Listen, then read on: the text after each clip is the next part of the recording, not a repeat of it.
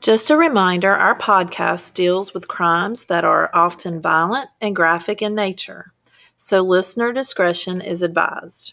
So, when in doubt, leave the kids out. Now, please let us take you back in time.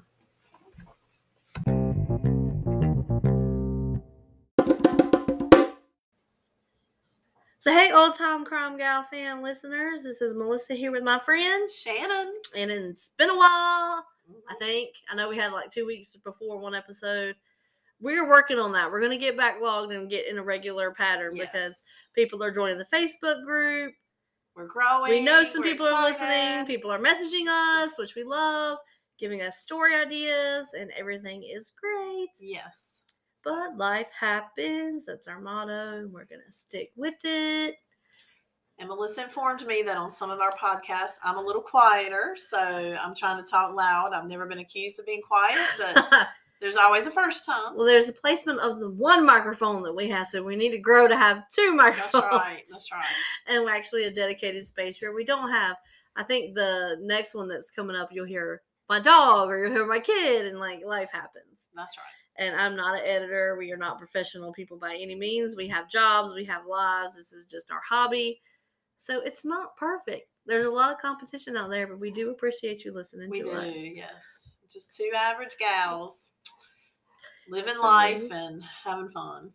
So I hear I hear my dog panting like she's about to bark. So she may be in this episode as well. Um, but a listener did reach her out. name is Layla. Yeah.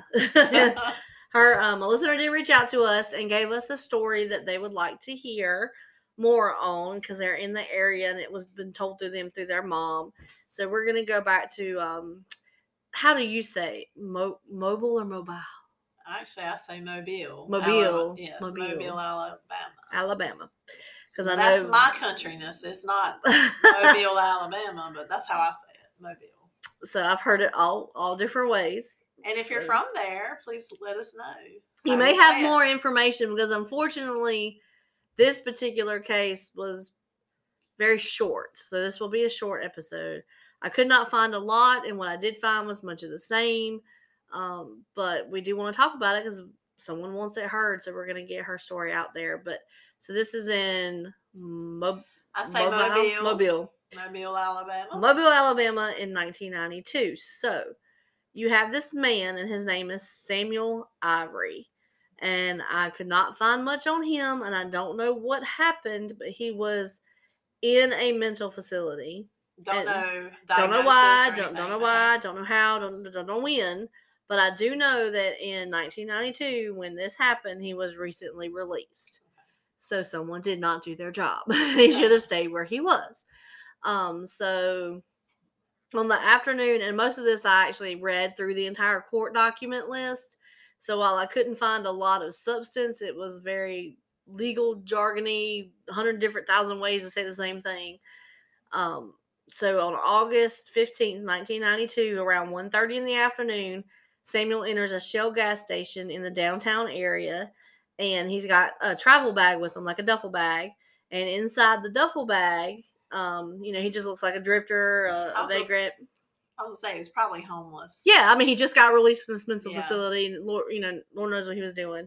He just drifted. Not that everybody that comes out, but if he already had a bag and he was just on the street, then that's Yeah. probably where his um, well, he gave the vibe that that's what was was going on. He Okay. was just kind of loitering around the area. So he's carrying that travel bag, and the travel bag, um, he's got a hatchet, a knife, and a hammer. So he, You know, not your typical stuff. So he had to have been somewhere beforehand to get Yes. the things. Um, that's not just hanging out at your, you know, yeah. I take that with me everywhere I go. Yes. Actually, we probably should where we live. Hopefully that wasn't what he had going into. Here's your belongings that you check out. that's what he checked into the facility with. Yes, hopefully that's not the case. Oh, yeah. But so after being in the store, like he was in the store for about 30 minutes. Okay, where are in the shell in the shell Okay, in station. the shell he, station. he was in the store for about 30 minutes. And you're not supposed to be in a gas station for 30 minutes, I wouldn't think, unless you're. Well, I mean, if I or- okay, so it took me like twenty minutes this morning to decide what I wanted to eat from the gas station, but I don't think anybody's timing somebody. But that's a long But time to be in a small loitering, store and you're like walking around not doing anything, and And it could be kind of like you didn't really eh. have the food and the, you know, it might have been Sure. a grill, but you know, But so he'd been there for a while, and apparently he was waiting for it to empty out. So he waited for Could everyone to leave. and hid or and he waited for everyone to leave and then um, the only person that was left was 27 year old deborah lewis um, she was a mother of two and she was working but then he locks the doors from the inside because i guess they have that kind of the lock where it doesn't you don't need the key to lock the door you just turn the little handle right. And um, so he locks the doors and then that's where you know stuff goes down. So he robs her and he got like $302 so it was not like a massive robbery. This was not a bank. This was a convenience store in the 90s and um, then he forces her onto the floor bounds her with duct tape puts her hands behind her back covers her mouth and her eyes and then decapitates her with a hatchet. That is terrible. it's horrible. And um, we know all that happened because he's on surveillance camera like So they had video. they had video. and whole then they had video. That was pretty Yeah. yeah, good. And so then he runs or he unlocks the door and, leaves. And that was premeditated, obviously, because he mean, had the bag. he had a bag with a hatchet in it. He waited so that um, a clerk, like the, it was all on surveillance tape. So a clerk from the hardware store identified him as the one who bought the hatchet. So he had to Okay, have money he- so he went and bought the hatchet. And then two witnesses ID'd him from the store themselves who were in the store that happened to leave. And then a third witness saw him running away.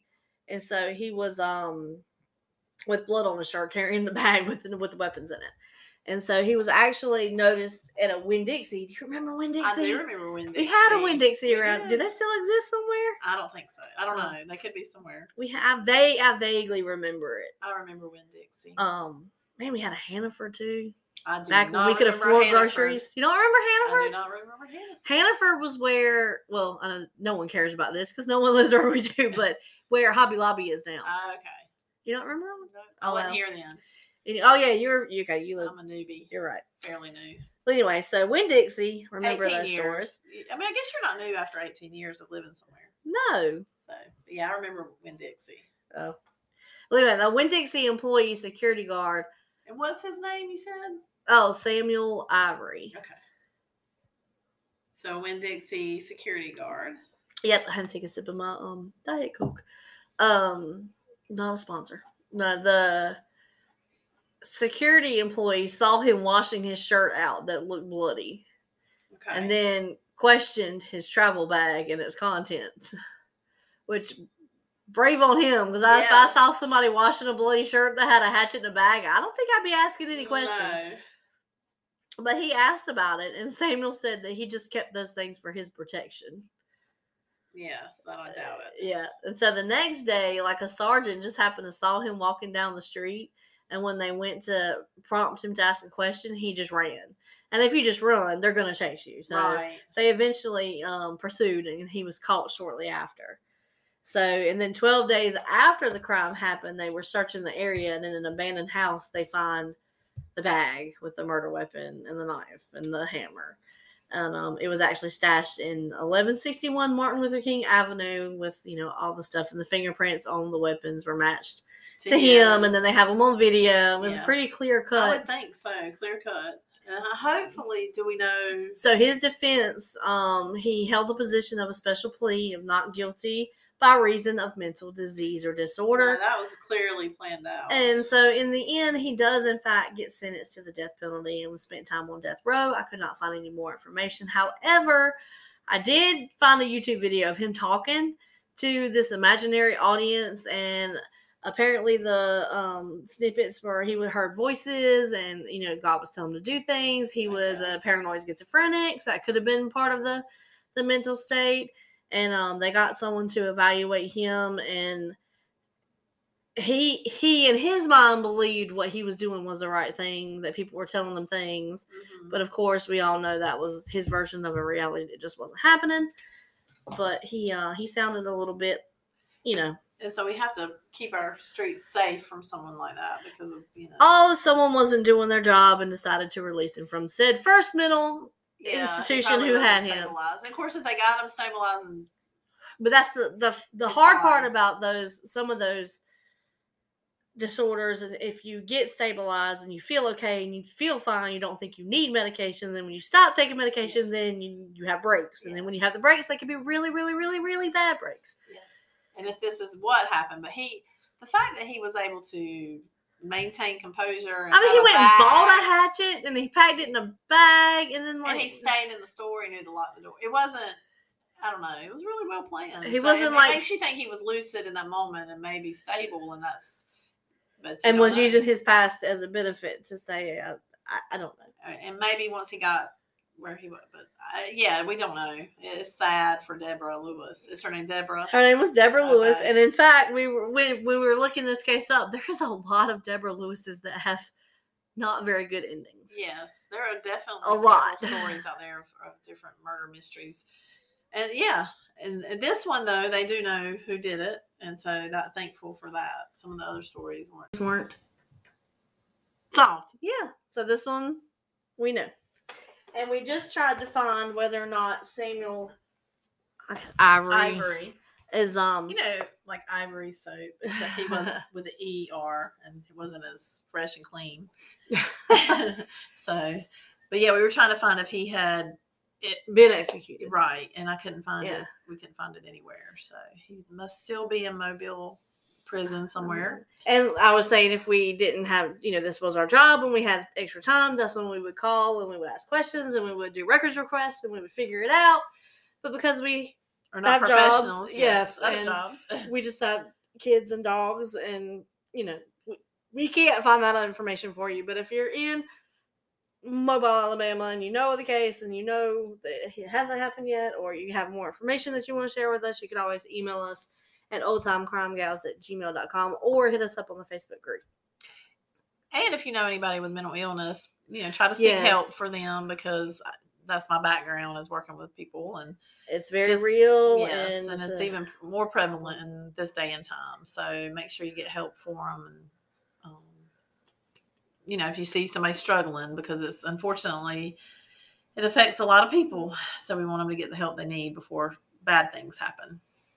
So thank y'all for listening. Well, and- there is a YouTube video clip of him speaking that he did some kind of interview with the radio station that- or, or TV station at the time, but um, it's really just you couldn't get anything out of it, and it did sound like he was having some some psychotic episodes, and But he knew he did what he did, though. Yep. He, he did state that, and he knew, you know, maybe he had messed up. So it was kind of interesting to watch. but um, thanks so much for reaching out, Yes. and we do have some more stories on tap, so we'll keep them coming, and you can, like I said, hit us up on the Facebook group, email us, and just remember, If you do the crime, it's going to catch up with you in time. and we'll talk about it. Have a good week.